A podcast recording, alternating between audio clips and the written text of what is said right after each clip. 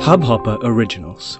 To start your podcast for free, log on to studio.hubhopper.com. कितने छोटे छोटे पल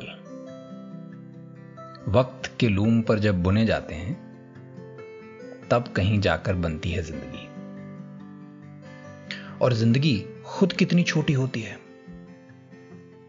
और इस छोटी सी ज़िंदगी में हम कितने लोगों से रूबरू होते हैं कितने लोग हमारे करीब आते हैं फिर दूर चले जाते हैं। आप सोच करके देखो। ऐसा लगेगा जैसे किसी पटरी पर चलती हुई रेल सी है ज़िंदगी। स्टेशन दर स्टेशन रुकती रहती है।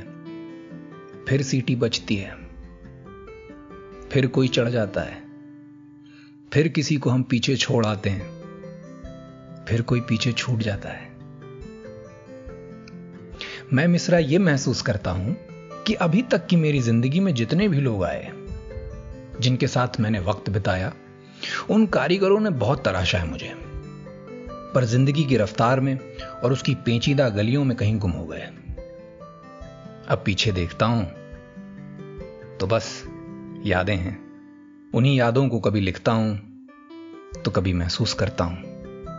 पर वो जो भी है, उसका पूरा रस पन्नों पर उतरकर कभी नहीं आता। यही कमी है कविताओं की। कितना कुछ कह देती हैं, फिर भी कुछ कह नहीं पाती। बातें ऐसी नहीं होती।